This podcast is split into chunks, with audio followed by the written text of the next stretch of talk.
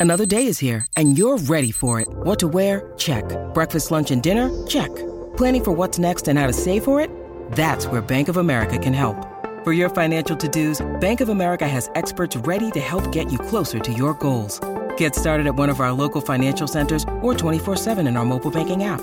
Find a location near you at bankofamerica.com slash talk to us. What would you like the power to do?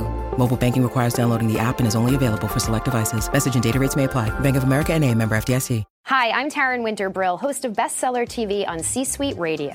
On this show, I sit down with leading business authors to find out what makes their books stand out from the crowd. With thousands of new business books and titles being published each year, we try to make it just a little bit easier for you to decide which ones are worth the read. Thanks for listening. This podcast is part of the C Suite Radio Network, turning the volume up on business. Welcome to Bestseller TV. I'm Taryn Winter Brill. We're here with Tony Chapman. He's the author of The Force Multiplier. It's so great to have you with us. Thanks for having me. So, first things first, to what does The Force Multiplier refer? So, I was having a party for a friend of mine who was about to be deployed to Afghanistan. And we had a bunch of people in my living room, and another friend who was about to be promoted to a senior level. He said the most amazing thing. He said, Because of your presence, you bring out the best in every resource you have around you. And so, literally, there's more output in everything that we have because of you. You're what we call a force multiplier. And when he said that, it just resonated with me because I thought, you know, I read tons of books on leadership, I, I teach on leadership, but rarely do people say, because you're there, more happens. Hmm. I thought that's what makes a leader indispensable. I mean, it's great to have managers, great to have supervisors, great to have people who do all these things, but at some point, you have to justify your existence. And that's where I really felt the force multiplier played in. It was like a light bulb moment. Yeah. I heard this. Maybe if he had never made that comment, who knows what the title of the book Who knows? Been. But Tony, you know, you just mentioned it. You, you, know, there's so many books on leadership. You say in the book that the landscape is pretty filled. Mm-hmm. So that makes you want to write another book? Yeah, you know, it's funny. I was hesitant to write a book, but then as I do training, and I, I work with normally two groups first time leaders or executives. And I had the same issues over and over again. And I realized either something wasn't being addressed or it wasn't resonating with them. So I wanted a book that was far more practical, take all the theory out of it. I mean, yeah, there's a little bit of theory, but it's really it's how do you deal with these situations? Because it's hard to think about, you know, how do you change the culture of an organization or or how do you, you know, turn the ship when you're thinking, okay, first I got this person over here who always says that ain't in my job description, and I've got this situation, then I have that, and and what I realized because I deal with both ends of the continuum, if you don't build a good foundation here, then when you get to the executive level, you have a lot of these issues that are still there because the right foundation wasn't laid. So, what comprises that foundation? Okay, there's a number of things. Uh, for example, having a great attitude. I mean, it seems simple. Right. So I remember the first time I was promoted to a manager, my mentor said the most amazing thing. He said, Tony, you just lost the luxury of having a bad day. And when he said, I thought, wow. I never looked at having a bad day as a luxury. But right. the fact is, if I have a bad day, it not only affects me, it affects everyone around me. And it turns out Colin Powell actually said, a positive attitude is a force multiplier because what it does is it brings out the best in other people.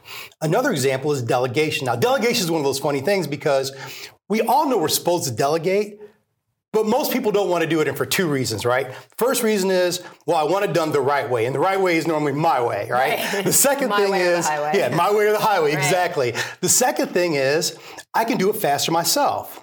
Well, that's great if you're a contributor. But if you're a leader, you don't have time to do that. You've got way too many other things, and you can use delegation as a way to develop other people. The problem is people don't know how to delegate properly. So it's not it's a hard thing to do. It is, hard, and, and also giving up control. There's a lot of you know layers to it. Absolutely, and the problem is people do it wrong. So they just say is, I'm going to tell this person what to do, and I've delegated it. Right. Really, what you need to do is assess two things.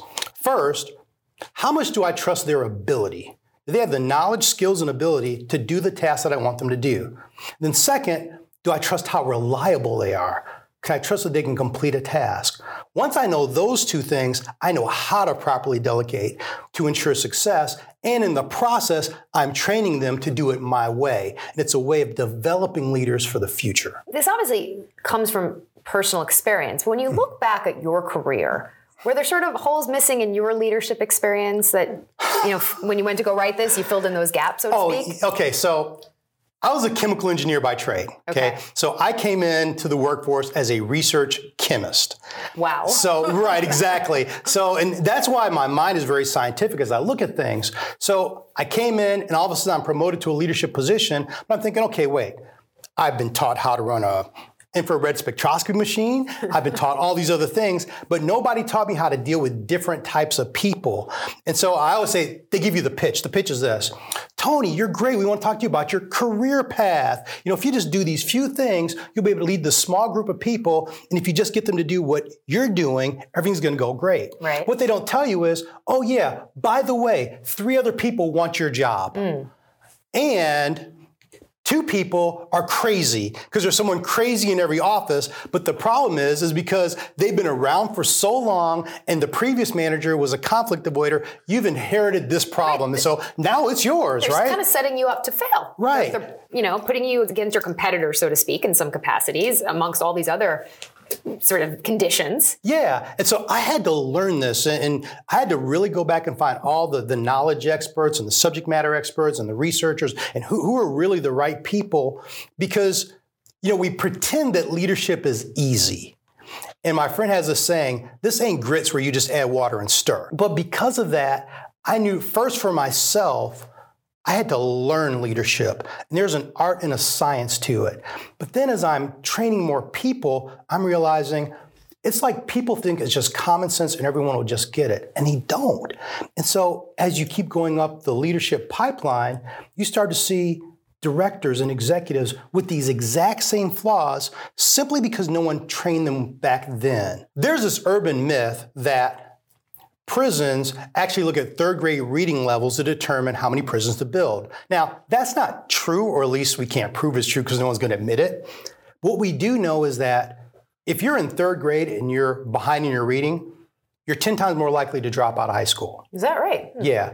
And high school dropouts are three and a half more times likely to be incarcerated than everyone else. Now, the key to that is if you wait till third grade, you're already behind the game. And the same thing happens in leadership. Hmm. Often we, you know, we're thinking, okay, well, I got this director, I've got to prepare them for an executive position. No, you've got to go way back to kindergarten and deal with them, with, deal with them when they first get into the leadership pipeline to say, I'm going to build the foundation now because if not, I'm going to have to undo a lot of things to make them a good leader instead of just teach them some good things. C Suite Radio. When you need mealtime inspiration, it's worth shopping Kroger, where you'll find over 30,000 mouthwatering choices that excite your inner foodie. And no matter what tasty choice you make, you'll enjoy our everyday low prices, plus extra ways to save, like digital coupons worth over $600 each week. You can also save up to $1 off per gallon at the pump with fuel points. More savings and more inspiring flavors make shopping Kroger worth it every time. Kroger, fresh for everyone. Fuel restrictions apply. So is it more about telling people what to start doing or telling them what to stop doing? It's both. Okay. It's both. So it's this funny thing. It's like a lot of experts. They assume if I just told the people to do these three or four things, they're going to get it all done. That's crazy. That would be like me going to the doctor and say, I need to lose weight. He says, okay, well, why don't you just exercise and do this? But if he doesn't say stop eating Twinkies, Right. there's going to be a problem, right? so th- there's both. There's you start to do these things, but at the same time, there's things you have to stop doing if you're going to be effective. Okay. Something that you talk about in the book, which right, with again, sort of like an aha moment. And I like this, Tony You said most leaders don't view having people who are difficult to lead as an indicator that they need to improve their leadership. Instead, they view those people as difficult. Right. I like that is so true. It's like the onus is never on them. I'm never the problem. It's everybody around me. The employee is the problem, not me. Right. Which I thought was an, a unique distinction. Well, thank you. So the way it works is all of us have our style, and a lot of us based on our personalities, right? But the problem is because of our personalities, there are people that are easier to lead because they're like us.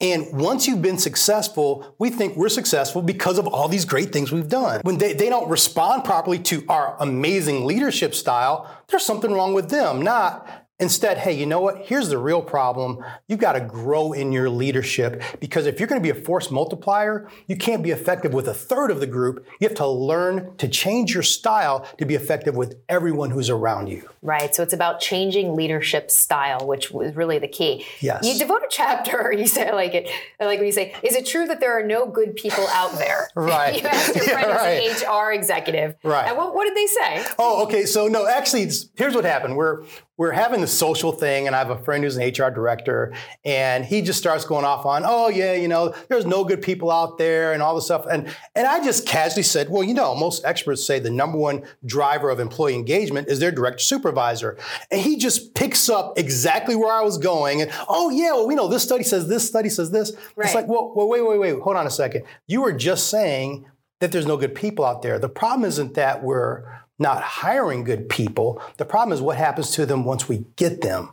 And even though people know all of these things, I have a friend who used to say, have the saying, you can't see the picture when you're in the frame.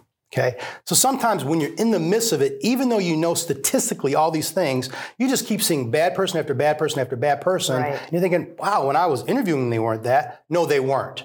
You've got to look into what is the process, what's happening to them that's making them bad. Because I believe most people want to be good employees, but there are things that keep them from doing that. So, Tony, do you think anybody can be a force multiplier? Absolutely. Anyone who sets their mind to it. Anyone who sets their mind to it and gets the proper training and insight can be a force multiplier. And I think there are about seven keys, right, to being one. There are seven of them, uh, but the real key to it is it's not just that there's seven of them, it's that you apply those seven differently to different types of people. Right. So that was really, it's all together. So, yeah, there are certain things that we know. The metrics and the research is out there that says these seven things will increase employee engagement.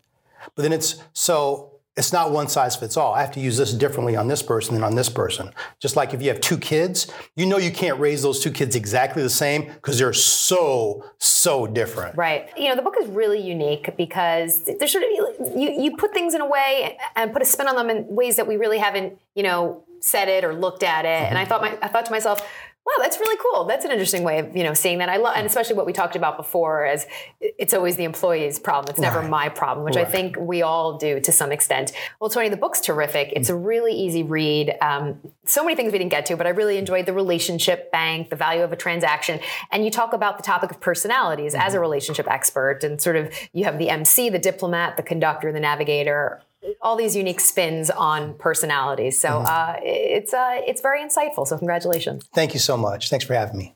And if you'd like more information on the book, just head to our website. It's c-suitebookclub.com. That's c-suitebookclub.com. I'm Taryn Winter Brill. Thanks for watching. We'll see you next time right here on Bestseller TV. This podcast is a part of the C Suite Radio Network.